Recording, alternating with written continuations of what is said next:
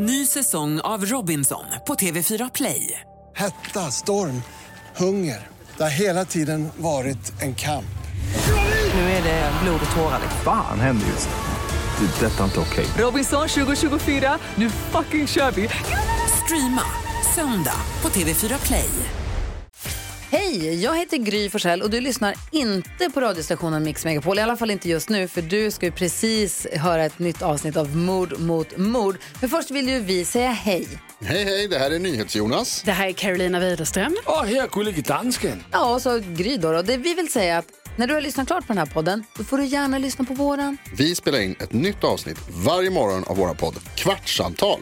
Och hela radioprogrammet blir ju också en podd om man är väldigt morgontrött eller så. Just det, om man missar morgonen ja. Men mest av allt så får du gärna lyssna på programmet i direktsändning varje morgon på Mix Megapol. Live varje morgon från klockan sex och då har vi med oss massor med vänner också. Thomas Bodström, Babben Larsson, Johan Pettersson, Christian Luuk. Massor med coola människor som bara dyker upp och gör livet bättre. Ja, som jag, gullige dansken. Exakt så. Och så mycket bra musik och annat skoj såklart. Så vi hörs när du vaknar på Mix Megapol. Radio Play.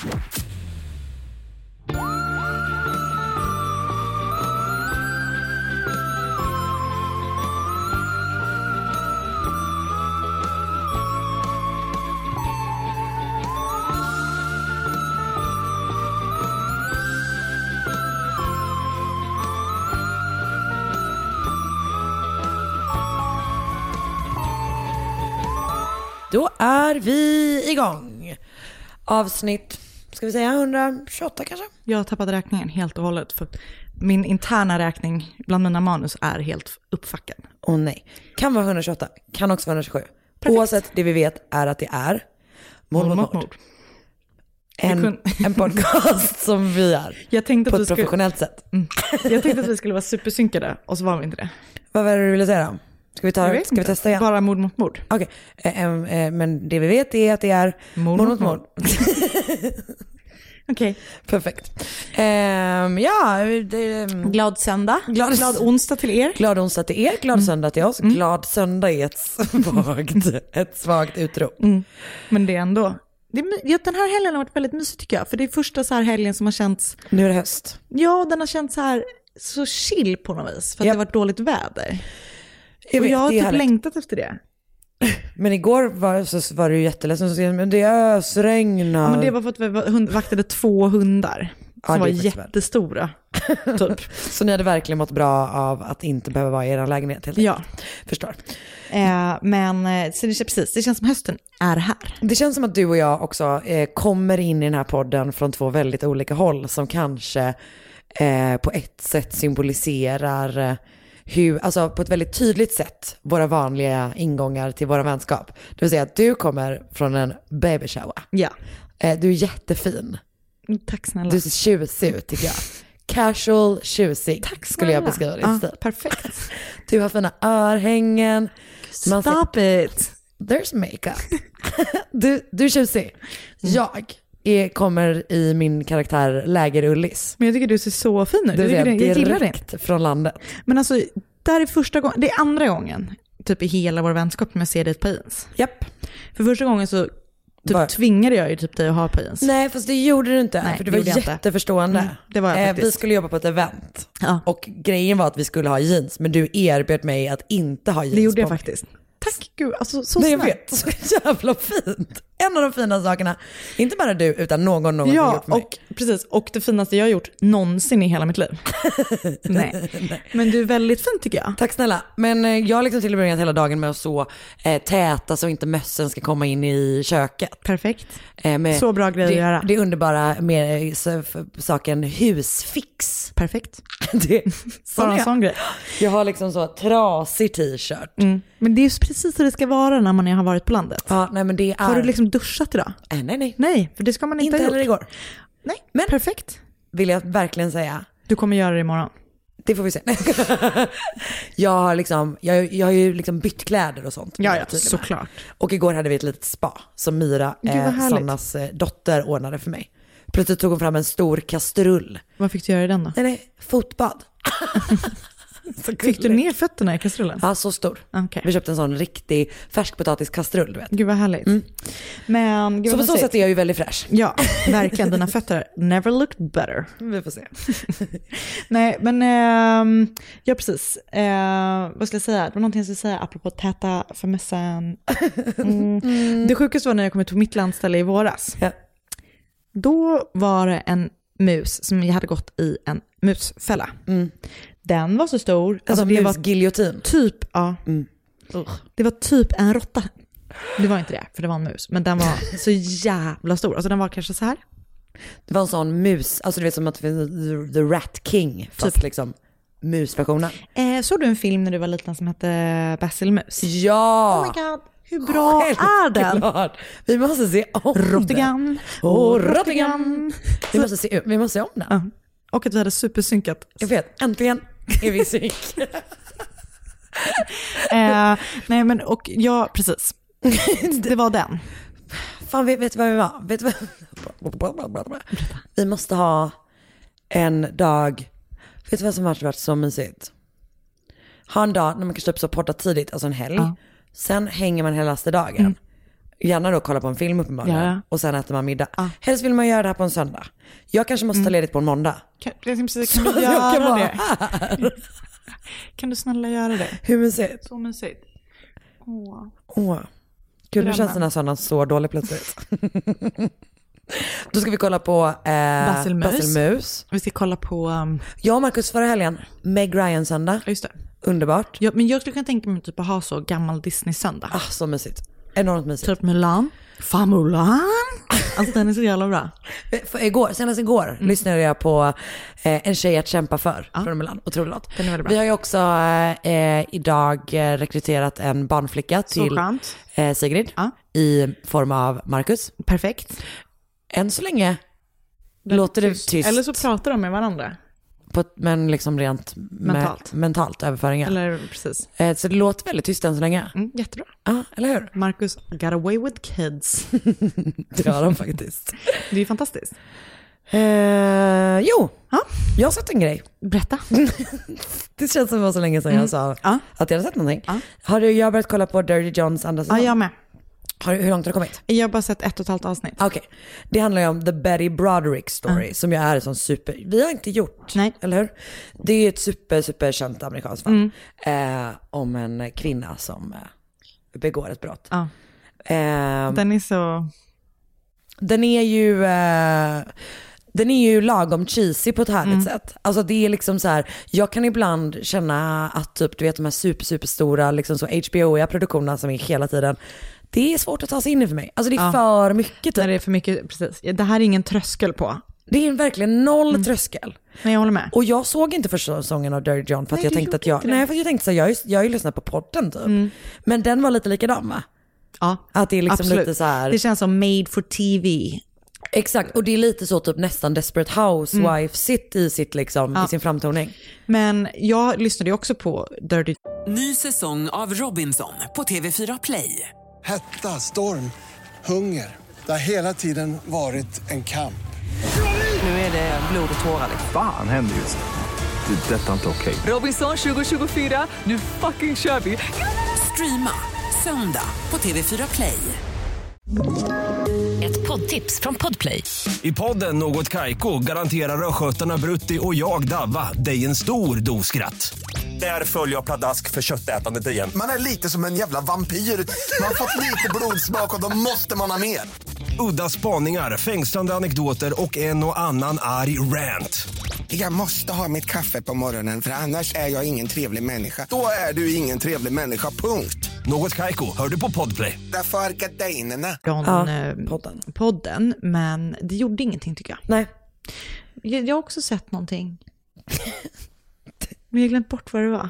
Bra nu ska vi story. försöka komma fram till någonting bra story där. Det här, vet du vad det här är? Nej, Content. det är gott. Men okej, vad ska vi försöka lista? Ska vi försöka komma fram till vad det var? Det- Jo, jag vet vad det var. Okej, Det var, inte, det- var den här världens mest efterlysta. Så heter den kanske inte, på Netflix. World's Most Wanted heter Ja. det så. Vad är det någon, är liksom, Det är ehm, eh, hon, eh, hon terrorist, eh, brittiska terroristtjejen. Ah, just det. Och så är Väldigt det, intressant historia. Ja, eh, blev Felician lite- Kubunga, alltså han som var bakom eh, eh, folkmordet i Rwanda. Ah, just. Eh, någon rysk maffiaboss. Alltså jag tycker det är ganska spännande. Ja. På ett sånt sätt. Jag gillar att typ väldigt kravlöst just nu. Gärna Ja. dokumentärt för att man typ, känns inte som man behöver följa en story då. Och när de är avsnitt så här. Ja. Väldigt bra, passar mig Känns inte perfekt. som man behöver följa en story. Nej men förstår du vad jag menar? Att jag så här blir avbruten Just det. på grund av ett barn. Ja, då kan man komma in i det. Exakt. Jag förstår, jag förstår. Och typ, jag fattar typ vad som händer. Ja. Jag försökte ge mig på eh, det här Perry Mason Ja. på HBO. Just det. Det gick bra, vi pratade om det här sist. Ja. Okej, det var Eller jag vet inte om vi gjorde det i podden eller om vi gjorde det på fritiden. Vi måste sluta prata på fritiden. Från och med nu. Ja. inget prat på Nej, nej. fritiden. Vi sparar allting. Vi sparar allt, för då vet vi att vi inte har pratat om det förut. Någonstans. Det är jättesmart. Jag kommer sakna dig. Men vad gör man inte för podden? Allt för er. Allt för podden. Har vi... Något mer? Är det något du vill? Nej. Ska vi? Vi kör.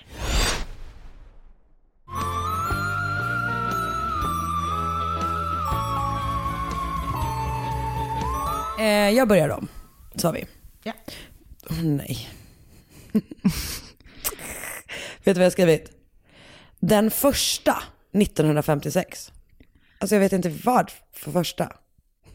Det finns bara 12 att välja på. Alltså hur viktigt är det? Ska vi välja en? Mars, Mm, jag tänker att det kan vara juni. typ. Nej, januari Ja, nästan. tror jag att det är. Eh, vi säger januari.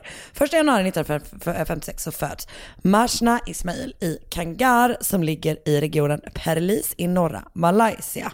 Typ, det är gräns, alltså den regionen gränsar typ till Thailand. Så där liksom. Eh, ja, det är lite svårt att veta vad som är sant i det här fallet kan jag börja med Okej. flagga med One direkt. of those. Eh, för att, dels för att det är, blev liksom väldigt eh, eh, dramatiserat, sensationalized, säger man det på svenska? Eh, man gjorde... ehm, Det blev sensationslystet, alltihopa. Eh, av, av förklarliga skäl som vi kommer komma till sen. Ehm, så att det är liksom svårt att veta vad som är upplåst. Och sen är också ganska många av källorna är typ att jag har Google translatat saker på malaysiska. Eh, så att om det är några experter på det här fallet så vill jag be om ursäkt från början. Men jag har gjort så gott jag har kunnat. Det är det enda det som är, behövs. Eh, i allmänhet väldigt, väldigt gott. 100 procent. Tack. Eh, Okej, så Mashna Ismail, eh, hon börjar liksom så här, det jag vet om hennes uppväxt är att hon redan väldigt tidigt började liksom dansa och sjunga. Hon blev liksom väldigt sugen på så här, en karriär som artist. Hon hade en längtan till rampljuset. Vem har inte det? Eh, och, eh, och, eh, och under liksom, hon påbörjade också den här karriären. Och det står på väldigt många ställen att hon eh, var vattenbalettdansös. Vilket, Det måste ju vara konstigt. det, det kan vara konstigt. Eller så kan det vara liksom att hon gjorde en show med ballett och vatten. Typ när jag såg Beyoncé. Då har de ju någon del av dansar i vatten. Jag tror att det är konstsim från 1956. Jag tror att det, jag tror att det var Beyoncé och Destiny's Child som upp, och Uppfann Britney dansen. Spears. Och som, men att de uppfann dansa sexigt i vatten. Ja, men jag tror inte det var så sexigt. Alltså just det här. Okej, men jag, Jag, vet det det kan, det kan ju verkligen också bara varit en felöversättning att det var så här, hon var en balettdansös som också gillade vatten. Men eller så är det konstsim. Det, Jag tycker det mest troliga är att hon, det är konstsim. men det jag kan tänka typ är så här, om man nu drömmer om att bli artist och typ ha, vara in the spotlight och ha typ så mycket karisma och sånt, då är inte konstsim det mest givna karriärsvalet. Kanske. Kanske. Okej. Finns det liksom ensam konstsim? Ja, Är det jag har ingen aning. Nej. ja. Det var väldigt stort i Malaysia på 50-talet. Ja, Eller typ 60-70. Okej. ehm, hon gifte sig med en man. Det står på vissa ställen att han är hennes tredje man. Jag tror typ att han kan vara hennes första. Eh, men han heter i alla fall eh, Mohammad Noor Afandi Abdul Rahman. Kommer kalla honom för Noor Afandi. Ehm, och eh, de liksom, han beskrivs som att han var liksom ett fan av henne. Kanske då den här konstsimmen. så hon blev känd. Nej hon är inte det då, men jag tror att han kanske mer tycker att hon är väldigt så talangfull och väldigt spännande och sådär. Han tycker att hon är liksom briljant typ och fantastisk. Och eh, hon har nog någon slags framgång redan innan de träffas. Men det är liksom när de två team up som de är såhär, okej men nu kör vi på det här. Du ska bli Malaysias största popstjärna. Och det första steget de tar är att de ger henne ett artistnamn. Nu börjar då Mashna Ismail kallas Mona Fanday. Cool. Mm. Eh, jag kommer dock fortsätta kalla henne för Mashna. Och eh, för att det är det hon heter egentligen. Så hon och han eh, bestämmer sig då för att så här. Vi ska inte hålla på och vänta på att ett skivbolag kommer till oss med ett eh, skivkontrakt. Utan istället så ska vi skriva, producera och släppa Mona Fandays debutalbum. Såklart själva. ska. Det är 1987. Skivan heter Diana. Och den får, blir ändå lite av en framgång. Får en hit som heter eh, Ko Nyang, Nyangjikan Laguini. Eh, hon gör liksom en del tv-framträdanden och så. Finns. Finns kvar. Finns sant? på YouTube. Ja, det är starkt. Det är eh, 80-tal kan man säga. Vet du vad det är? Det är liksom väldigt så pantsuit-nära. Eh, att allting ser lite grann ut som en sån drömsekvens i eh, Sunset Beach. Perfekt. Vaselin på linsen. Alltså, Jesus. Den bästa Sunset stilen. Beach. Ja, jag vet. Men det har vi pratat om så många Så gånger många innan. gånger. Du vet hudsjukdomen och... Ja, ja, ja. Ja. Och skräck, den här skräckön. Den här Bens onda tvilling. Och Bens onda tvilling och den gången det var någon som hängde på en klippa i typ en hel säsong. Ja, Allt en- det där. En bara, apropå Ben. apropå Ben. För han var ju så här gammal tyckte jag då. Ja. Men, men sexig? Men nej, för jag tyckte inte det då. Men undrar om jag hade tyckt det nu för att jag själv är vuxen. Vi googlar. Men gud, han är ju typ inte gammal. Eller? Han är väl 30... 30... Jo, men han är nog inte, han är inte purung. Nej. Och han... typ ganska snygg, eller? You wouldn't kick him out of your bed. I would not.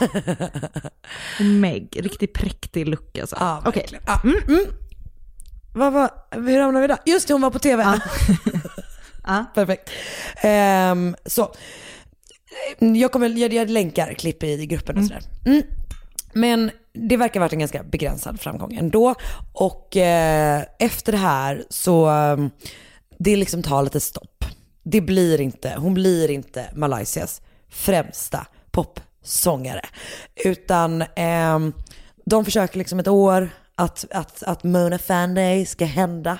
Men efter ett tag så ger de upp. Och på ett ställe så läste jag att det berodde på att eh, hon tydligen var väldigt dålig på att sjunga. jag hatar när det. Fan, men ändå att drömmen är starkare än talangen, så då, då, då gör man det bara. Vet du vad jag också tror? Jag tror att hon var väldigt, väldigt karismatisk. Och att hon kom väldigt långt på det. Men också ändå en, eh, en man som eh, trodde på sin fru. Det får man ju verkligen, verkligen lov att säga. Men så eh, de är så här, okej. Du eh, kan inte sjunga. Vi har kommit fram till det nu efter att vi har försökt med det här i flera år. Och, eh, men du har ju lite andra grejer going for you. Du är ju som sagt väldigt karismatisk och, och eh, i, det här är verkligen mina ord. Är det Jag han inte som säger det till henne eller? Eh, Allt det här har jag hittat på att han säger till henne. Okej. Det är så här jag tolkar det. Det här står ingenstans. Det här är alltså min, min tolkning av hur det var.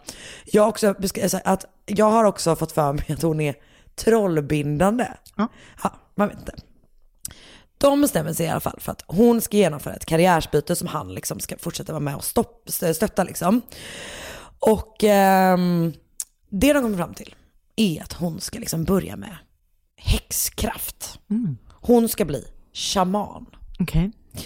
Ehm, och hon börjar då beskriva som bomo, vilket är ett ord som typ kan betyda både, alltså, både liksom doktor men också åt liksom så trollkars magiker hållet liksom. Och de ägnar sig åt typ naturmedicin väldigt mycket. Alltså det är mycket så drick det här eller du vet lägg på det här eller Mm. sådär. Eh, örter och grejer. Ehm, och är väl, jag har väl rent historiskt sett haft en liksom väldigt så här, stark roll Mm. eh, i samhället. Liksom. Så här, det är loka, lokala shamaner typ.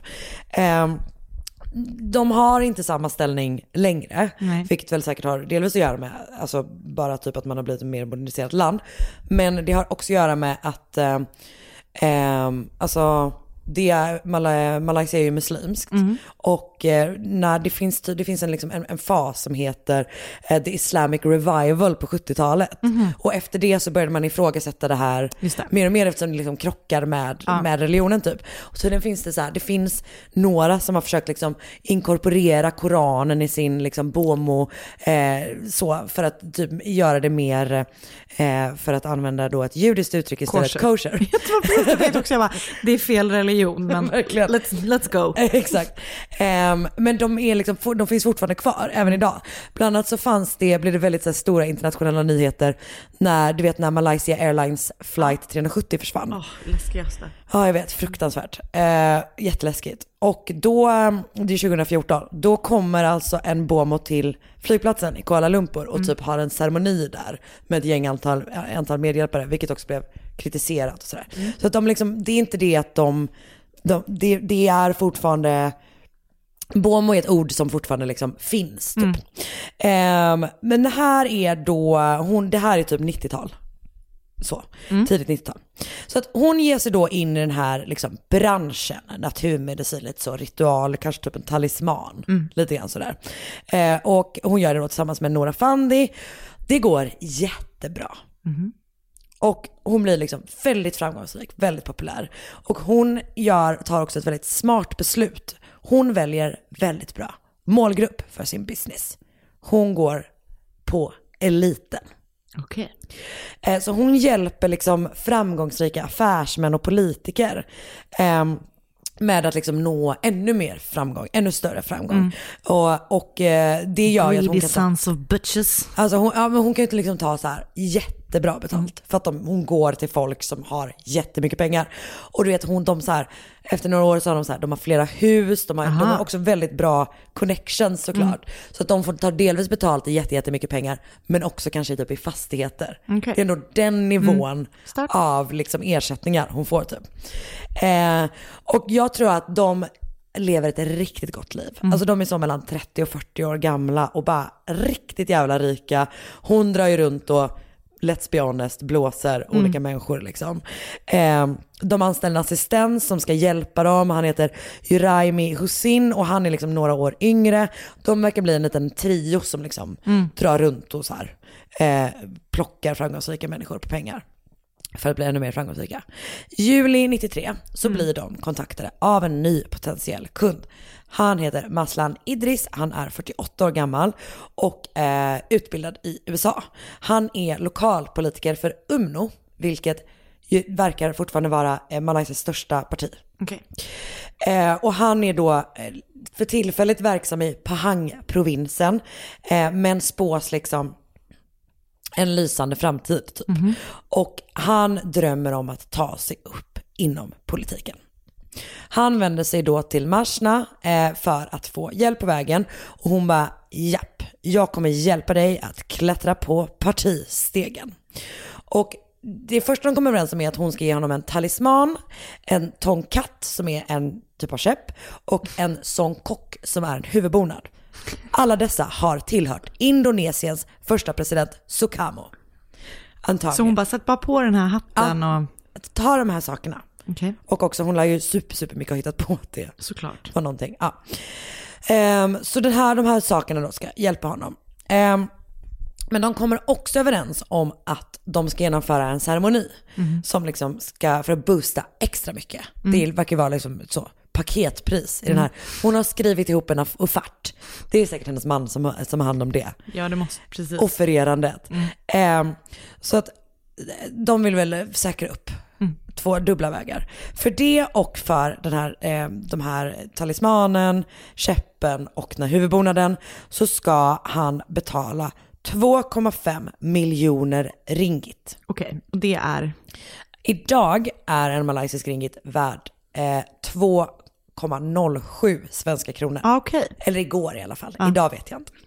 Så att jag vet inte riktigt hur värdet såg ut då, men det vi vet Det är är, mycket att det pengar. är asmycket pengar. Alltså jag försökte, du vet, räkna om det till inflationen på i Malaysia till, alltså du vet till idag och sen över till, Men alltså, ja, det är mycket pengar. Eh, på något ställe så var jag så här, oj, eh, det här blev 9 miljoner svenska kronor. Det låter ju, ja, jag vet inte. Det är skitmycket pengar. Det kan det väl verkligen vara? Alltså det var det jag med mina många, många matteuträkningar kom fram till.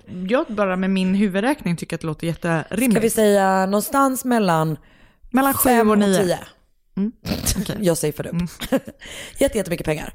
Ehm, och, och um, han, lägger också, han verkar också typ säkra upp en lite så landområden så jag tror att kanske en del av, av ersättningen ska vara någon sån grej. Mhm. Ehm, och han ger då upfront 500 000 ringgit, så typ kanske en miljon ungefär, lite mer. En till två miljoner. De har nu löst ekonomin då eh, och då bokar de in ett datum för ritualen, vilket ska vara den 13 juli 1993. Och det blir också då den sista dagen någon ser Maslan Idris vid liv. För några dagar senare så anmäls han saknad och när man liksom kollar över hans ekonomi så ser man att det dragits 300 000 ringgit från hans konton. Och eh, han missar politiska möten, vilket är väldigt, väldigt olikt honom. Eh, det, han är borta och det är konstigt, men det finns inga ledtrådar alls. Han är liksom spårlöst försvunnen. Jag tänker att det här fallet är lite motsats i utredningsmässigt till det här fallet. Kommer du ihåg när du gjorde ett brittiskt fall om en man som hittades i ett fiskenät och sen var det en helt absurt galen polisutredning som Ja. var som ett Sherlock Holmes avsnitt. Ja. Det här är liksom motsatsen. De har tur. och det ska man också ha ibland. Ja, ja, absolut. Eh, De råkar alltså ta in en av gärningsmännen på ett helt, av en helt annan anledning.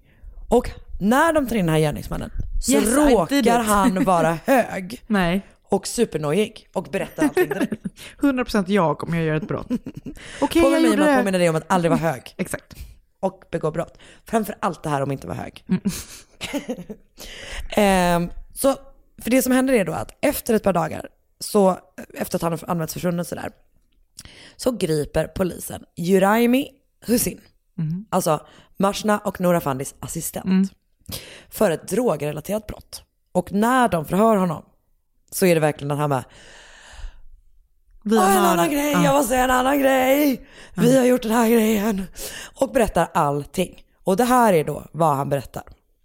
Maslan Idris kommer till ett av Mashna och Noura Fadis många hus. Mansions. Eh, för att utföra den här ritualen.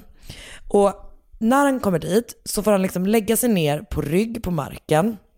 Och sen så lägger Mashna blommor på honom och eh, håller på med lite olika ritualgrejer. Och sen så säger hon till honom att blunda och föreställa sig att pengar ska börja falla från himlen. Åh, gud. Ja. Men inga pengar faller. Istället så faller bladet på en yxa. Nej. För det är alltså Jura- Juraimi Hussein själv som halshugger honom när han ligger där. Varför? Det finns ganska många teorier om att det här är någonting de har gjort innan. Alltså för du kommer ihåg att de, det försvann pengar från kontot. Ja. Alltså att de har mördat fler personer på det här sättet. Okej. Eh, varför det blev just den här personen, jag vet inte. Men jag fattar inte, för han hade ju redan betalt dem 500 000. Ja. Och de Ja, hade ju och redan skulle ge dem mycket mer. pengar. Så Nej, exakt. Och han skulle ju ge dem ännu mer. Eh, jag vet inte. Det, jag läste någonstans att det fanns typ någon teori om att det fanns en så konflikt om land eller någonting. Mhm. Men det är bara en källa som säger det. Liksom. Okej. Så det är väldigt, väldigt oklart. Och som sagt, det finns också de som säger att antagligen att det här kan ha skett fler gånger. Att det här var någonting de gjorde Antagligen. oftare typ. Ja. Och i sådana fall så kan det ju också vara att de, eller åtminstone Marsna typ, och Mm. Nora Fandi eh, gillade att mörda typ. Mm. Ehm, hur som helst, efter mordet så ehm, utsätter de honom för, liksom, utsätter de hans kropp för vidriga saker och bland annat så styckar de Mm. den. Och sen så gräver de ner delarna i typ en, en, en ofärdig husgrund Mhm. som ligger i närheten där, där, där de har utfört den här, det här mordet. Och ehm, i liksom ett, som ett cementhål typ Mhm. eh, där. Och efter det så tar då Marsna och Noura Fandi ut pengar från hans konto och drar på en shopping spree. Det beskrivs som en shopping spree. Mm. Det Marsna köper är en Mercedes-Benz och sen gör hon ett ansiktslyft. Vilket... Alltså min typical shopping spree on a Saturday. Det var det du gjorde innan baby showern. Exakt. Ehm, så det är alltså vad de gör. Jävlar vad stört. Japp. Hur åker det? Och sen så åker alla fast då? Ja, alltså så att de, han erkänner ju allt, bara berättar allting de har gjort. Den 22 juli så hittar polisen eh, Marslan Idris kroppsdelar i huset där de säger att det här ska ha skett. Eh, och då grips då alla tre. Men, och då alla erkänner? Eh, Eller är det bara han, assistenten? Gud. Du vet inte. jag vet inte. Antagligen. Fick Jag de tror fängelse? Att, nej, jag tror att de förnekar. Mm. Att, att Marsna och, och Nora Fandi gör det. Eh, det här blir ju förstås liksom jätte, jättestora nyheter och det är ju delvis då på grund av att det är ett fruktansvärt hemskt mord med typ ritualistiska tendenser och att hon liksom har den Mm. Det här är spännande ju. Ja, och typ att hon jobbar med, med eliten, alltså Mm. du vet hela den grejen. Det är ju också på grund av att och det lilla, lilla kändisskapet hon haft innan, alltså du vet såhär popstjärnan som blev mördare, Ja, ja. den aspekten. Eh, men det är också för att hon älskar uppmärksamheten. Mm. Fan vad stört. Eh, jag, ska, alltså, jag kommer lägga upp lite bilder Mm. i, i gruppen sen som vanligt och det är så här, alltså när hon typ går, när hon leds av polisen Mm. och det är liksom media där, Hon bara posar järnet. Ja, alltså ler. Och det är noll av det här att försöka liksom gömma ansiktet eller så, utan hon går liksom rakryggad, leende, har ofta ganska så här färgglada kläder på sig, alltså liksom extravaganta outfits typ. Alltså Och- att kändisskap kan vara liksom... Alltså det handlar bara om att bli känd. Det handlar bara om, om rampljuset liksom. Det är det enda.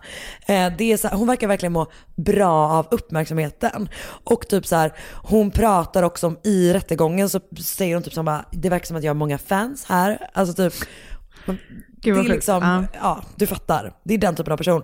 Vilket ju är jätte, jätteläskigt. För hon anklagas för ett fruktansvärt mord liksom. Ehm, domen faller efter 65 dagars rättegång med 70 vittnen. Eh, och eh, de, ha, de hade eh, jurysystem i Malaysia, men det eh, försvann ganska kort efter det här och delvis på grund av det här.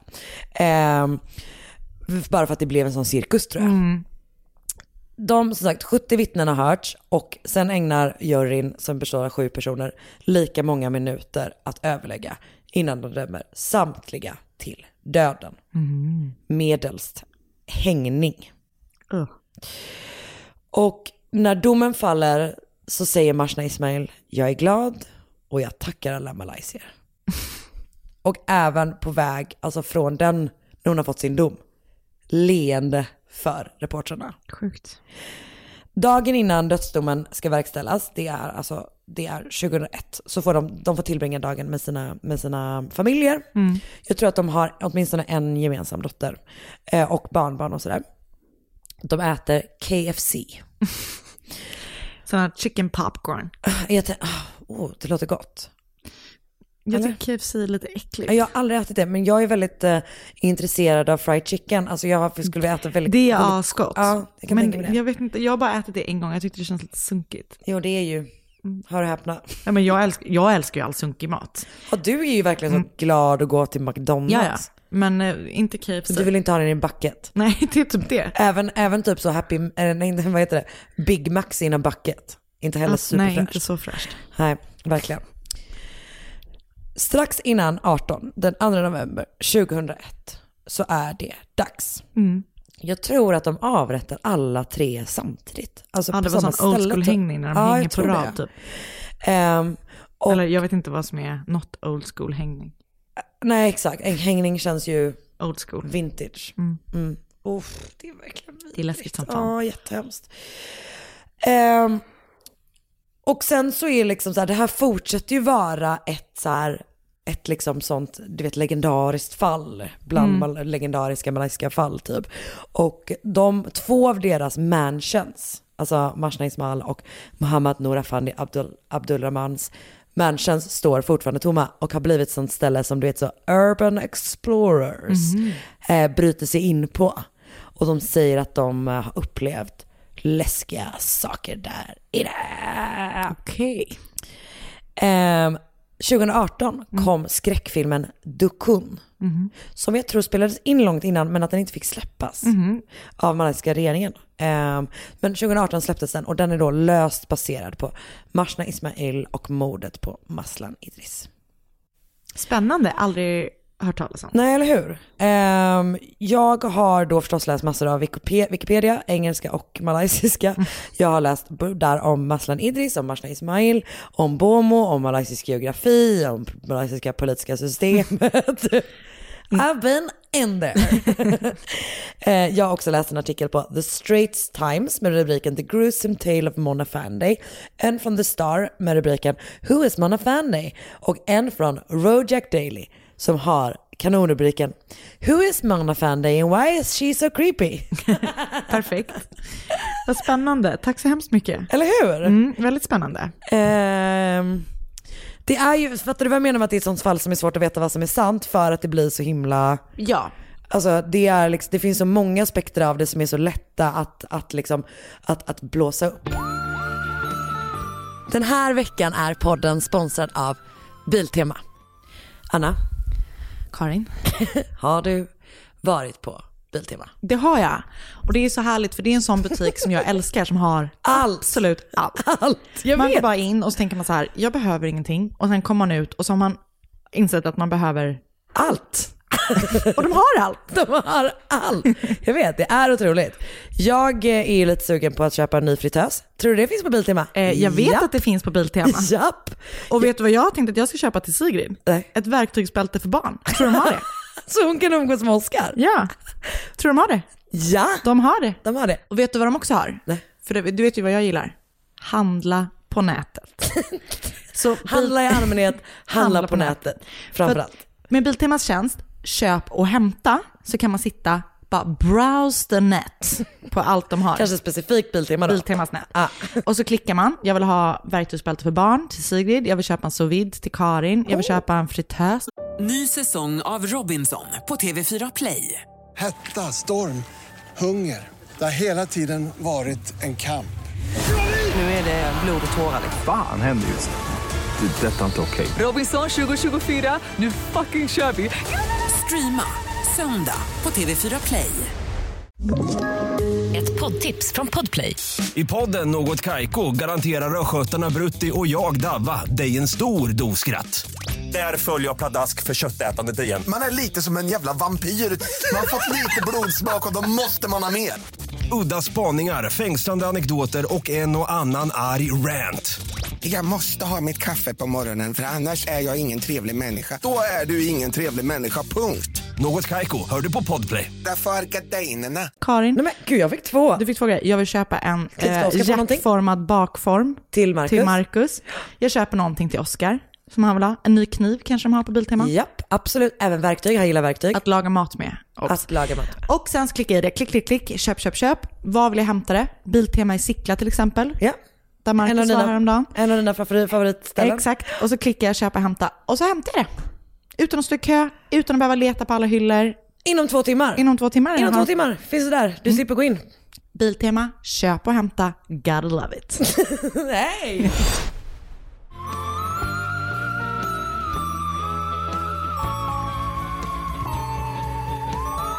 Då kör vi. Då är det dags för Fröken den Sandell. otroliga Anna Sandell att berätta en historia på ett sätt som bara hon kan. Tack. Och att jag kallar mig själv för Fröken Sandell. Oskar, det är för att jag fortfarande inte är gift. Oskar har också slutat lyssna på den här podden sedan länge. Det har han. För framförallt på grund av gliringar som denna. Men det känns lite som att vi har typ ett litet, litet tema. Igen! Igen. Men gud. Så jag börjar så får, du se, får vi se om du kommer liksom fatta vad det är för tema. Ah, ah. Okej, 1916 föddes en flicka vid namn Irene Zambelli ovanför en bordell i New Orleans. Hennes mamma var ursprungligen från Grekland och hennes pappa var ursprungligen från Italien. Och de eh, var fattiga och liksom de kämpade sig fram. Typ så. På pappans sida så var Irene släkt med en känd balettdansös vid namn Vatten. Flera teman. Det var inte bara det här jag tänkte på, det kommer mer. Eh, en balettdansös vid namn Carlotta Zambelli. Och Irenes pappa var helt övertygad om att så här, det fanns dans i deras gener. Ah. Så han bara, okej, Irene ska bli också balettdansös. Så hon sattes tidigt i dansskola flera gånger i veckan, trots att eh, de inte hade råd med det egentligen. Eh, så under 30-talet när USA var liksom mitt inne in the deep depression, eller började, det var väl, slut, det var väl typ 30, Det var början på 30-tal. 30, ja. eh, så lämnade Irenes pappa Irene och Irenes mamma. Men drömmen om att Irene skulle bli balettdansös hölls vid liv av hennes mamma som tog med sig sin dotter och flyttade till New York och bara här ska vi typ pursua det här istället. Och mamman jobbade jättemycket och typ så här brought home the bacon. Och såg till att eh, Irene kunde typ träna med någon sån riktigt känd typ och stor balettdansös. Fan vad mammor har löst Ja, sådana alltså de saker. fan kämpar. Ja, puh, alltså. Och pappor bara drar. Och var jag ska till Var jag ska till exempel. Det är därför jag var tvungen att anställa Marcus. Eh, men det visade sig sen när Irene blev vuxen att hon var alldeles för kort och för liten. Liksom hon var väldigt så petit typ. Eh, så hon var egentligen, alltså hon var för liten för att liksom bli Ah. en balettdansös på typ de här stora fina scenerna. Just. Eh, så hon eh, tog jobb på någon sån liten balettteater eh, teater typ för att egentligen bara tjäna pengar typ så att Ah. hon kunde hjälpa sin mamma. Så runt 1940, då är hon alltså typ 25, så träffar hon ehm, en äldre man som heter Samuel Silverman och han börjar uppvakta henne. Han är typ runt 40 då och han är en så här, stenrik fastighetsmogul. Eh, och det verkar inte vara liksom sparks all over the place, men det verkar, de båda verkar tycka typ så här, ja men det är en bra deal om vi gifter oss med varandra. Ja. Hon får typ gott ställt, han får typ en så här ung söt fru. Ja, vi kommer överens om det här. Men lite så. Eh, och eh, hon och hennes mamma har ju växt upp så tajt och du vet så här, så hon är bara så här, men jag vill gärna att, ehm, Att mamma ska att mamma flyttar med oss. Och han går med på det liksom. Ja. Ehm, och han eh, köper fastigheter typ runt om i världen. De verkar typ ändå ha det ganska bra ihop. Alltså han är schysst liksom. Det, han är inte så här. Eh, och jag, det verkar inte, jag, som jag förstår det så de verkar inte ha fått några barn ihop. Nej. Utan det är liksom Samuel, Irene och Irenes mamma som lever ihop. Eh, bland annat så köper han en, en fastighet eh, som ligger på East 70, 65 Street, alltså i, på Manhattan. Ja. En sån gammal som brownstone-lägenhet, eller fastighet, du vet, som stort Ah. hus på, där, på Upper East Side. Är det, är, det, är det ett sånt helt hus? Liksom? Exakt. Ja. Mm. Ehm, så att, ja, det är en av dem som eh, han köper. Ja. De, ja. Så det, han har riktigt bra med det. Han har riktigt bra med det. Ja. Eh, 1973 så dör Samuel i cancer och efterlämnar hela sin estate till Irene. Eh, som sagt, som jag förstår det så har de inte fått några barn. Nej. Eh, och några år efter det så dör även Irenes mamma. Eh, så hon är då ensam kvar. Och hur gammal är hon då? 1973 dog han då och hon född 1916. Ja, så hon, hon är är- 50, ja, ja, snart ja. 60 typ. Eh, men hon typ låter sig inte modfällas för det. Hon bor i den här stora fastigheten. Eh, och hon låter delar av huset typ, inte, det blir inte, hon gör inte ett hotell av det, men hon typ hyr ut, alltså hon gör någon slags uthyrningsbusiness. Så hon Ja. typ hyr ut rum ehm, till folk Ja. som typ så high-end, alltså rika, lite kända människor. Typ Chaka Khan brukade Oj. bo i, där hemma när hon var i stan så här, under en längre period. Liksom. Så det var så här, ja men rika kända människor typ bodde där. Oj, spännande. Och hon gjorde det ju liksom inte för, Hon för pengarnas pengarna. skull, utan hon gjorde det bara för att hon typ tyckte det var kul med lite sällskap. Ja. Och Och, hon typ hade- omge sig med intressanta människor. Exakt. Mm. Och hon hade så här, eh, alltid, även innan hon började hyra ut så hade hon mycket så här, typ hjälp hemma. Alltså vet, som typ städade, fixade, lagade mat, fixade frukost på sängen typ och så. Ja. Och de var där under hela veckorna men vad hade alltid ledigt på helger och högtider. De här, hennes personal då. Eh, och så på um, äldre dagar så bestämde hon sig för att hon typ ville plugga, så hon typ läste några kurser på Columbia University. Och där blev hon typ, alltså hon verkar ha varit en så här härlig gammal tant. För hon typ, ja, hon blev poppis bland sina kursare, och hon var så här, hade orange hår, hon brukade typ ha så här champagne i sin handväska, hon typ körde, du vet så här. Hon sina-. Ja, men hon verkar vara jättehärlig. Och hon typ körde så här sina kursare hem typ med limousin från skolan. Och du vet, typ när hon var så här packad så brukade hon så här ställa sig på tå, typ dansa ballett och du vet så. Så hon verkar vara bara en fun old lady. Ja, ja. Så ehm, en dag i början av sommaren, eller någon gång under sommaren 1998, så plingar det på Irenes dörr. Och utanför står en ung, ganska stilig man i så här snygga kläder. Han är välklädd och så här. Och han hälsar från en bekant till Irene och säger att han har fått tips av den här bekanta, som han också är bekant med, som har en gemensam bekant då. Att Irene hyr ut rum, rum liksom, i sitt hus. Så han bara så här, jag undrar om jag kan få göra det också. Och eh, jag har med mig 6 000 dollar här i cash som deposition som du får, liksom, så att du vet att jag är liksom good for money. Ehm, och typ, hon bara, ja visst, så här, du känner honom, jag känner honom, du har pengar, välkommen in, typ så här. Och när han har bott där i typ en vecka så kommer hans assistent också och vill flytta in. Och assistenten är typ en så här kvinna i 60-årsåldern som är högljudd, lite så här, pratar mycket. Ja, hon är, ser ut som typ, ja nej men precis, hon är en gammal äldre kvinna. 60 år typ. Och Gammal äldre kvinna. Nej, okej, sa jag det? Eh, Hon är, hon är 60 år. hon är 60. Ja. Men att hon är äldre än, eh, jag skulle säga att hon ser ut som en gammal Elizabeth Taylor. Det var därför jag sa gammal och sen blev det äldre kvinna. Men Ja, jag förstår. Eh, ju längre tid som passerar så börjar Irene typ störa sig lite på de här två. Hon tycker de ställer sig mycket frågor och du vet, hon tycker typ att det är någonting som känns lite off. Typ. Eh, Så i augusti, senare samma sommar och närmare bestämt den 5 augusti så lämnar det här paret eh, tidigt på morgonen eh, huset. De tjafsar när de lämnar huset och de har en stor resväska med sig. Eh, och han typ, eh, du vet, konkar den här resväskan och lägger i eh, bakluckan på en grå bil av märket Lincoln och sen kör de iväg. Eh, när Irenes personal kommer tillbaka efter den här helgen, alltså det är dagen efter, eh, alltså den fjärde är ju USAs nationaldag. Så att det här, då, då har all personal liksom varit ledig. När de kommer tillbaka så är även Irene borta från huset. Eh, och det ska då visa sig senare att den här mannen och hans assistent som har hyrt in sig hos Irene egentligen är en mamma och en son vid namn Kenneth och Sante Kimes. Okej. Så nu ska jag berätta lite om dem. Så jag börjar med mamman då, lite kronologiskt ändå. Pedagogiskt tänker jag. Ja, ja, ja. Eh, hon föds 1934 i Oklahoma City. Hon har eh, tre syskon, allting är egentligen väldigt oklart om hennes uppväxt. Ehm, och och för, det finns massa olika stories om det, så att man vet inte riktigt vad som stämmer. För att enligt hennes son, eller en av hennes söner, ehm, så hade en vän till hennes familj berättat för honom att eh, hon kom från en familj som var så väldigt well off, men att hon var så vild och svår att kontrollera, att hon typ rymde hemifrån. Men enligt Santay själv Ja. så var hennes pappa typ en så fattig laborer, liksom någon slags arbetare och mamman var sexarbetare och att hon typ blev bortadopterad som tonåring. Och så. Jag vet egentligen inte exakt vad som stämmer. Det man vet är att hon typ var väldigt populär i skolan. Hon var snygg liksom. Ja. Och att eh, hon gick ut high school 1952, någonstans i Nevada.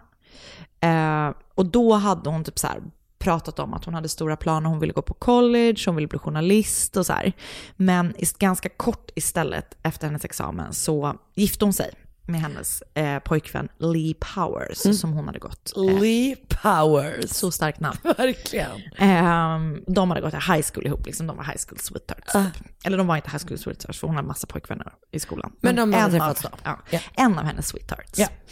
Eh, de, deras äktenskap blev väldigt kortvarigt. De eh, gick skilda vägar efter bara tre månader. 1957 så gifter hon sig för andra gången med en annan pojkvän från hennes high school-tid, en man vid namn Edward Walker. Och de får tillsammans en son som eh, döps till Kent. Okej. Men fyra år efter att de har gift sig, alltså 1961, så eh, anklagar, anklagar Edward Santay för att stjäla från honom. Eh, och det, hon blir också anklagad för stöld och snatteri typ, från olika affärer runt om i stan. Ah. Så hon åker fast och döms för typ stöld. Ja. Så att efter det går de skilda vägar också. Och eh, det verkar som att Kent eh, lever med sin pappa. efter det. Eh, och det verkar som att det här snatteriet och stölderna från hennes första man, eller förra man, andra mannen är det ju då, eh, Ja, ja. gav henne någon slags mersmak. Och att hon har fått upp ögonen för att det typ är så här ganska enkelt att Att skaffa sig saker. saker utan att göra någonting för det. Eh, och det faktum att hon var snygg, det var som sagt många som förväxlade henne med Elizabeth Taylor, alltså de hade liksom samma look typ. Ja. Eh, gjorde inte saken svårare, alltså hon liksom fick det hon ville typ. 1965 befann hon sig till exempel i Los Angeles när hon en dag bara knatade in eh, eh, alltså hos Cadillac. Oh. Eh, och han som jobbade där var typ så här, vill du testköra den här eh, cabrioleten? Och hon bara, ja det kan jag göra men då vill jag gärna köra den ensam för jag vill veta hur det känns typ att köra den här bilen ensam utan att någon sitter bredvid. Han bara okej. Han bara visst. Och så kör hon iväg och kör den här bilen i flera månader som att det är hennes egna. Tänk dig den ångesten när chefen kommer Alltså, tillbaka. det är Man bara, så sjukt. "Det var en snygg tjej som grej." körde iväg med en bil här precis. Det är så jävla sjukt. Hur, men åker, åker de fast Hon åker fast. Ja. Eh, och hon, hon åker fast för lite så olika, bland annat så grand theft och det, Ja. massa. Alltså hon åker fast för stöld. Grand Theft Auto. Auto. Ja. Det, sp- det spelet var ju Det är baserat på coolt. henne. typ att det är det. Eh, men hon lyckas ändå typ så här, hon åker, alltså hon åker fast för massa grejer, men hon behöver liksom aldrig avtjäna någon tid Nej, för det. För det är ändå så pass små, mindre grejer. Ja, och typ, fast jag tycker typ det verkar ganska stort att stjäla en bil, men uppenbarligen, jag vet inte. Hon, hon, hon åker liksom aldrig, hon åker fast fast aldrig åker fast. Eller? Hon åker fast men aldrig in. Exakt. Ja. Ehm, och 1971 så träffar hon då Kenneth Kimes. Ja. Han är en så här rik gubbe. Han är tydligen god för typ 10 miljoner dollar. Eh, och den förmögenheten har han fått genom att bygga upp motell runt om i USA Ah. tillsammans med sin första fru. Men de har skilt sig och det verkar som att hon, han liksom var den som fick pengarna med sig i skilsmässan. Så han har deg liksom. Och de två, alltså ibland är jag så gammal när jag skriver mitt manus. Vad har du skrivit nu för något gulligt? Tycke uppstår och de två inleder en relation. ja. Tillsammans får de sonen Kenny. Ja. Så nu vill jag ändå bara liksom trycka, bara så här lyfta att hon har en son som heter Kent. Ja. Hon har en man som heter Kenneth och en son som heter Kenny. Hon gillar Så verkligen... dålig fantasi.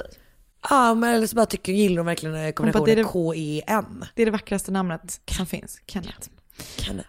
Okej, men han är inte bara tät. Han är också in till, eller in till, into, som det heter. Han gillar. Han gillar att svindla folk. Ah, Precis som Sante Det är hans läggning. Swindler. Han, och- och jag tror typ att det är hon som så driver det. Men han liksom är bara så här, okej, this- alltså, Ja, han gillar det. han gillar liksom det. Så tillsammans så planerar och genomför de någon slags scam. Som är, jag fattar typ inte riktigt vad den går ut på. Men de ska typ så här lyckas sälja någon slags plansch till alla skolor i landet. För de är typ bara så här, om vi lyckas göra det, Att man blir typ som en sån, eh, alltså sån standardplansch i Typ. skolor. Det är, no, det är någonting med typ amerikanska flaggan.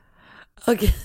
Jag fattar inte riktigt. Men, det låter ju mer som bara en, Ja, a good deal. ja, exakt. Och det är precis. Men det de gör är att de inser att om vi rör oss i rätt kretsar så, och liksom lyckas placera den här någonstans så kommer vi sen, liksom, det kommer liksom ja, rulla på. För det de gör är, det är inte själva försäljningen av planschen som är en scam. Okej. Utan det, det de gör är att typ så här, de lyckas på något vis boka in ett möte hos Patricia Nixon.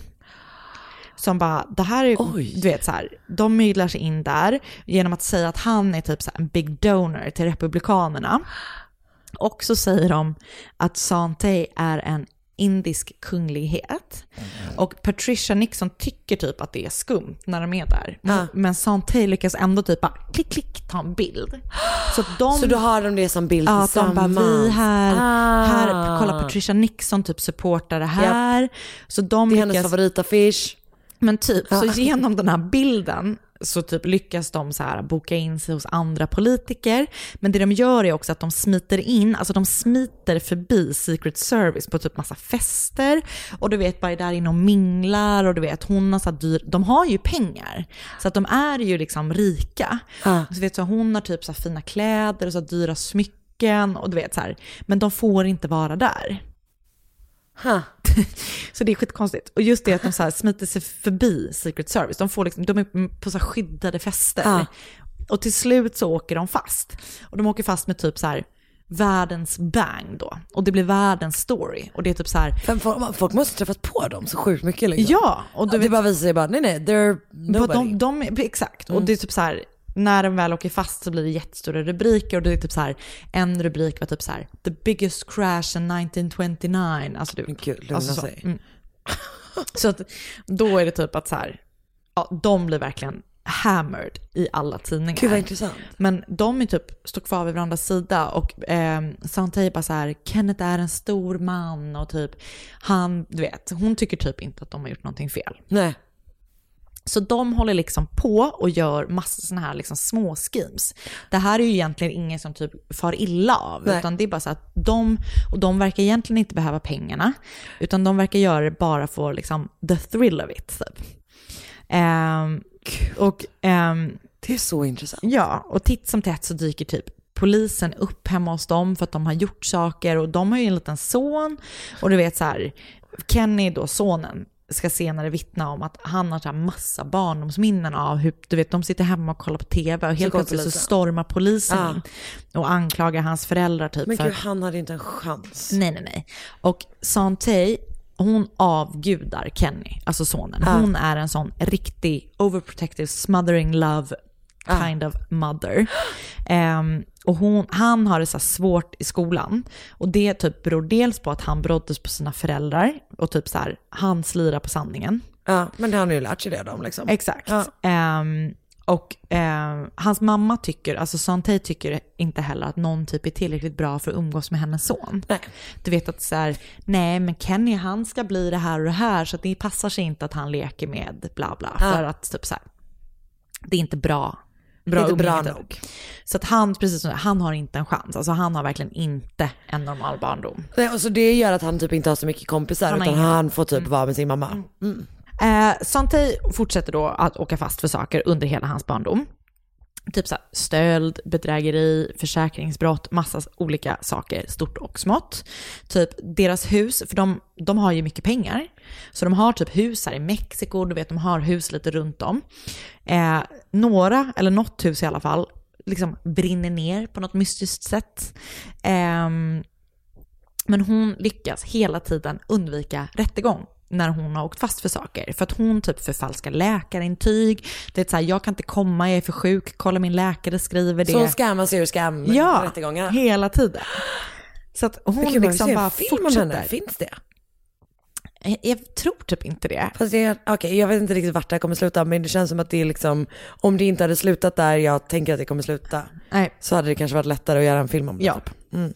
Ehm, men till slut så åker hon fast för en grej som är inte så harmlöst som de grejerna som hon har gjort innan. För typ, alltså, jag tycker hon verkar så här rolig på ett vis. För att hon typ, en grej som hon, åkt, som hon har gjort, som hon har åkt fast för, är till exempel att hon har gått in på en restaurang, sett en asdyr minkkappa hänga eh, på en stol, liksom där någon sitter och äter. Då har hon fått sin man att distrahera den här kvinnan som äger den här minkpälsen.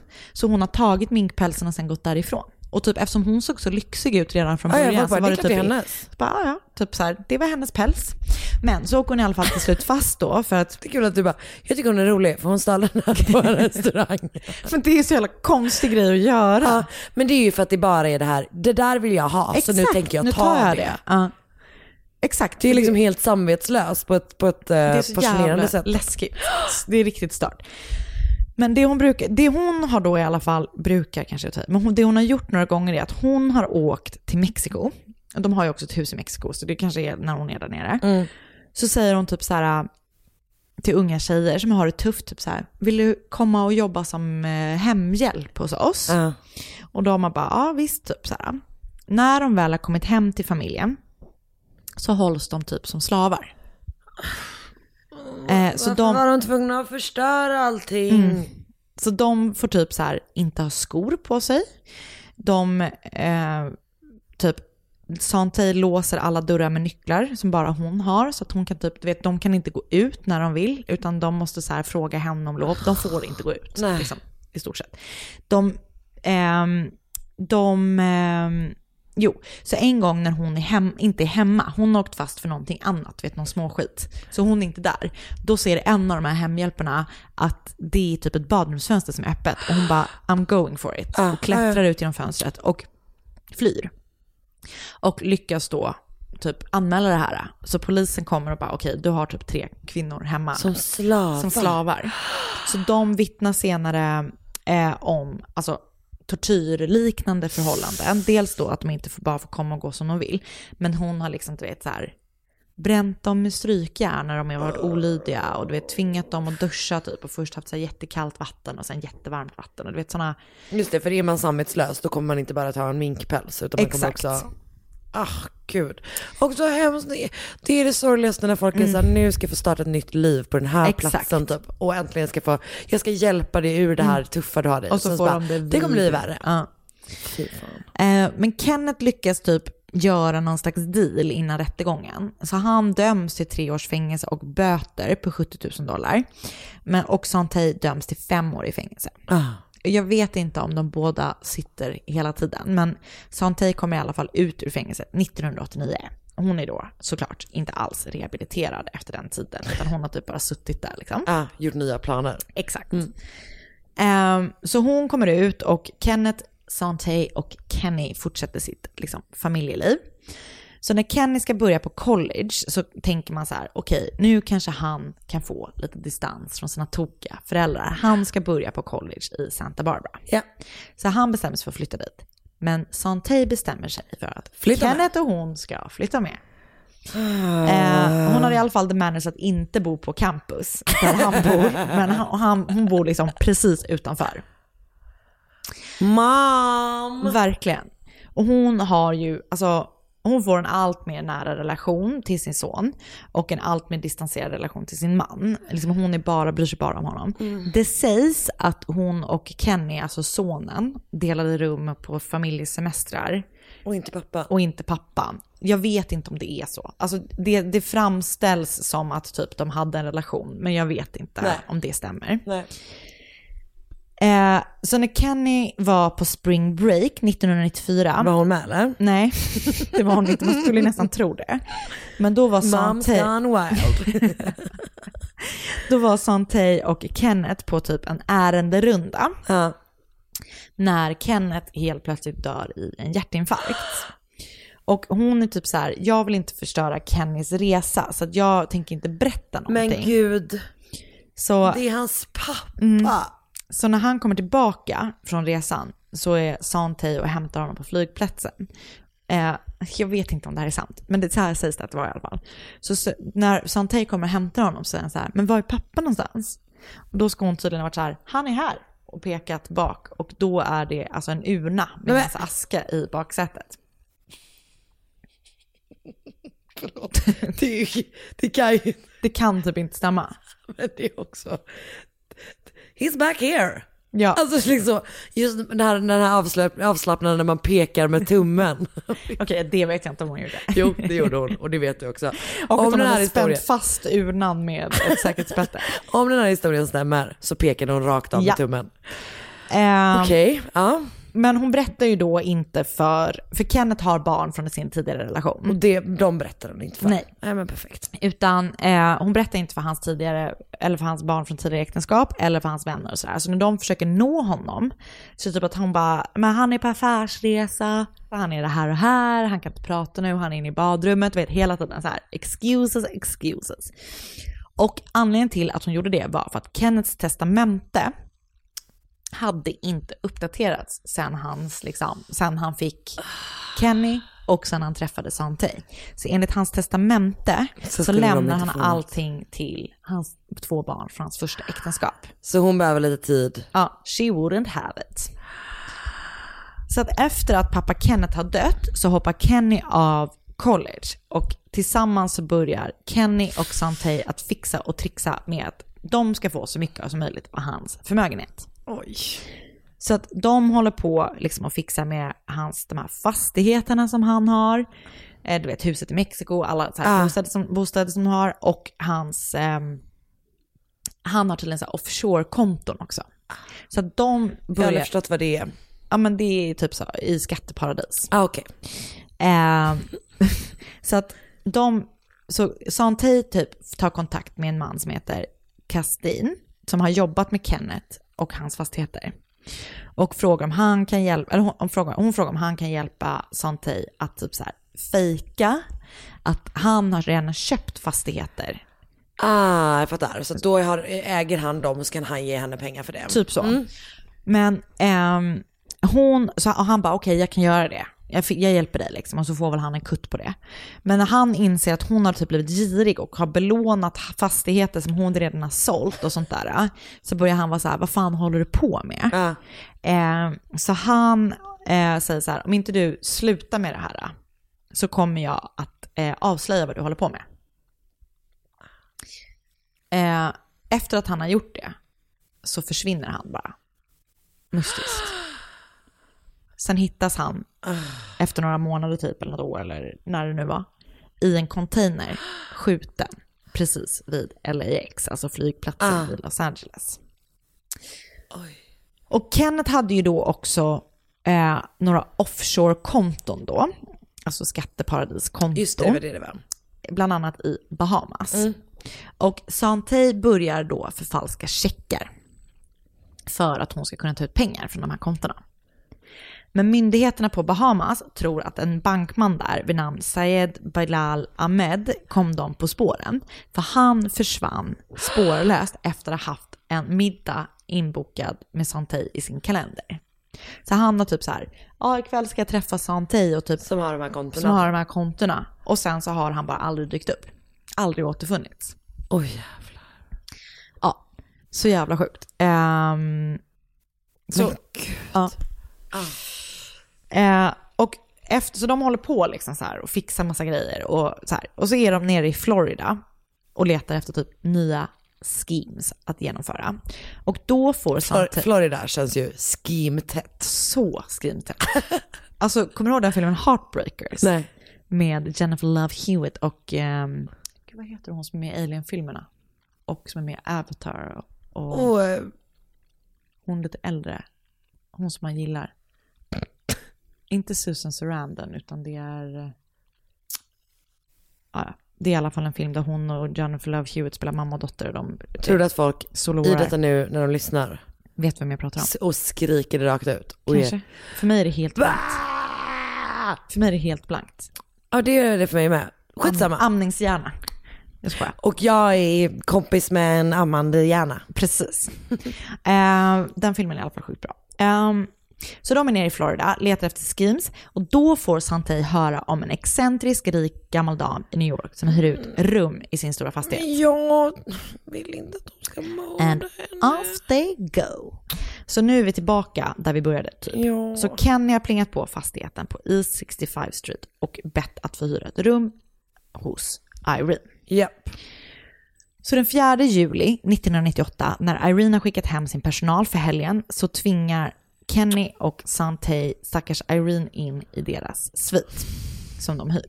Väl där inne så har de använt en elpistol för att göra henne helt paralyserad innan Kenny till stryper henne och sen har han rullat in henne i en dusch- duschgardin.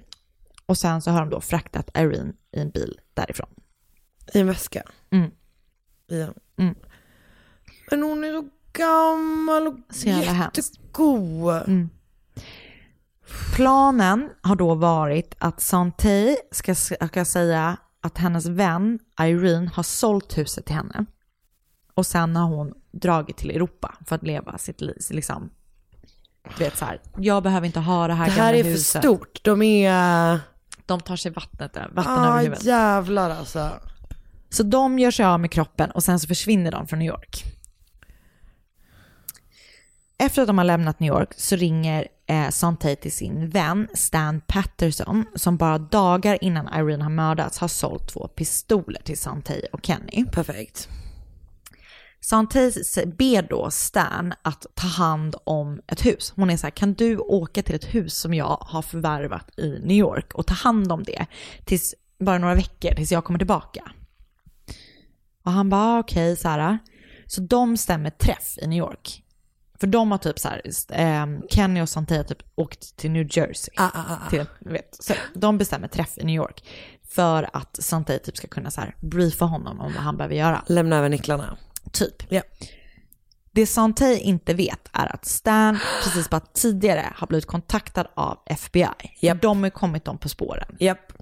Eh, och bestämt sig för, och Stan har sagt så här, han har bestämt sig för att samarbeta med FBI. Klokt. För att de bara, om du gör det så kommer vi inte liksom pursue att du har sålt pistoler olagligt till Ja. de här människorna. Jag vet inte exakt hur de har fått reda på att han har gjort det, men det har de. fall. Mm-mm. Eh, så att när Stan, Sante och Kenny möts på något Hilton hotell i New York så bara stormar FBI fram och griper Sante och Kenny. Det påstås att Kenny blev så rädd och chockad när de greps så att han kissade på sig. Men det vet jag inte. Det kan jag typ verkligen tänka att man gör. Alltså 100%. Har du någonsin gått till ett spökhus och bara vet hur rädd man blir när någon hoppar fram? Nej jag har inte det för att jag kissar på mig av bara tanken på ett Ja, spökhus. jag har kissat på mig ett spökhus en gång. Vilket då? Bara lite, lite grann. Eh, Hur lite? Alltså det var så att jag kunde fortsätta dagen utan problem. Men det var lite kiss. Eh, det var på Gröna Lund. Vet du vad? Helt förståeligt. Mm. Och du är modig som vågar prata om det. Det är faktiskt helt sjukt att jag erkände det nu i den här podden. Så många människor. Men det känns som det var så länge sedan så att det, Ja. det gick preskriberat. Nej, åh, herregud. Eh, I bilen som de körde, den här gråa Lincoln som jag nämnde förut, så visade sig, den visade sig vara stulen då, såklart. Det är inte deras bil. Nej, nej, nej. Eh, där hittar de bland annat Irenes pass. De hittar nycklar till fastigheten. De hittar pistolerna som de har då köpt. Och de hittar ett block där Sante har övat på att skriva Irenes signatur. Ja, ja. Så det ser då liksom verkligen inte bra ut för Sante och Kenny. År 2000, alltså två år efter att eh, Irene har mördats och försvunnit, så inleds rättegången mot Kenny och Sante. De båda två bara deny, deny, deny. Ah. De rånekar att ha någonting av det som de står åtalade för. Och de ställer till med en riktigt bra show under tiden. Japp. Och här är vårt tema. Ja, Utöver baletten så alltså. och utöver att de är con artist båda två. Ja, just det. Det var Gud, det, som jag tänkte var temat. Ja, jag tänkte att det var eh, folk som gillar uppmärksamheten under en rättegång. Ja, okej. Men jag tänkte framförallt att det var att de blåste folk. på Okej, pengar. okej, okej. Det är så många teman. Verkligen. Ehm, men så de ställer till med en riktigt bra show. De, alltså, bi, de deltar i en dokumentär som jag har sett, där, alltså, som är liksom inför rättegången. Där de alltså, det, de spelar så mycket teater. Det är så sjukt. Ehm, men den 27 juni 2000 så döms den 65 år gamla Sante och, eh, till 125 års fängelse. Vänta, hon döms till 125 års fängelse, 25 år och 8 månaders fängelse. Och 125 år, eller 25 år. 125 och 8 månaders Ah, ah, fängelse. ah, ah. Och eh, Kenny döms för 125 år och 4 månaders fängelse. Eh, och Kenneth döms för... Varför fick jag Jag vet, fyra månader mindre? jag vet inte. Så konstigt. Eller om det är hon som får fyra månader. Ah, för ah, Kenny döms för sex, på 60 åtalspunkter och Santay döms på åt- 58 åtalspunkter. Så de liksom får livstid i fängelse för mordet på Irene. Irene. Några månader efter att domen föll så försöker Kenny fly eh, från fängelset genom att ta en journalist eh, som gisslan. Och han hotar henne med en kulsprutspenna så här mot halsen. Eh, han ger upp till slut Ja. och eh, den här stackars journalisten får gå. Men efter ett tag till efter det så är det dags för Santay och Kenny att lämna sig ut till Los Angeles. För då har de blivit åtalade för mordet på den här eh, Castin. Just det, ah, ja, ja, ja. Den här fastighetskillen. Ah. Eh, och de förnekar att de har någonting med det att göra. Eh, men när Kenny förstår att han kanske kommer få dödsstraffet, Just det, för det finns ju inte i New York. nej, Nej. så bestämmer han sig för att göra en plea deal där han säljer ut sin, Sin mamma. mamma. Ehm, så i samma veva så erkänner han då, han erkänner mordet på Irene, han erkänner mordet på eh, den här Kastin och han erkänner mordet på Sayed Bilal Ahmed, som var den då bah- bahamayanska eh, bankmannen. Santei försöker eh, fortsätta liksom bara neka. Eh, och under rättegången då så eh, gör hon massa sådana acts, du vet. Hon typ fejkar en, att hon får en hjärtinfarkt, hon dyker upp i rullstol, hon typ svimmar, du vet, hon Ah. gör massa sådana grejer. Eh, det gick inte hem hos juryn och både Santei och Kenny får ytterligare en livstidsdom på den de redan har fått. Ah. Santei dog i fängelset 19 maj 2014 och Kenny sitter fortfarande i fi- finkan och avtjänar livstidsstraffet. Så sjukt. Vilket jävla fall. Ja. Det, är så, det var ett tips ska jag säga som jag fick på Instagram. Ett extremt bra tips. Ja. Eh, nu börjar det skrikas här, så jag säger bara, jag har läst en lång eh, och bra artikel som skrevs av Adrian Haville som heter Mother and Son Murder Team, Santay and Kenny Kimes, som jag hittade på Murderpedia. Jag har läst Wikipedia om eh, henne, Santay, och så har jag sett den, den här skitkonstiga eh, dokumentären som heter typ bara Santay Kimes Rare Documentary. Ja. Det var det som bara stod på YouTube. Och sen så har jag läst en artikel som var skriven av Kenny själv som heter My Mother Taught Me How to Kill. Oj. Så sjukt. Jävlar. Mm. Vilken resa. Vilken resa. Gud vad sjukt. Eh, tack så jättemycket. Tack snälla, jag ska bara rädda. Vi hörs nästa vecka. Det gör vi. Hörs, vi hörs nästa vecka. Hej hej! Ny säsong av Robinson på TV4 Play. Hetta, storm, hunger. Det har hela tiden varit en kamp. Nu är det blod och tårar. Fan händer just nu. Det. är Detta är inte okej. Robinson 2024, nu fucking kör vi! Streama söndag på TV4 Play.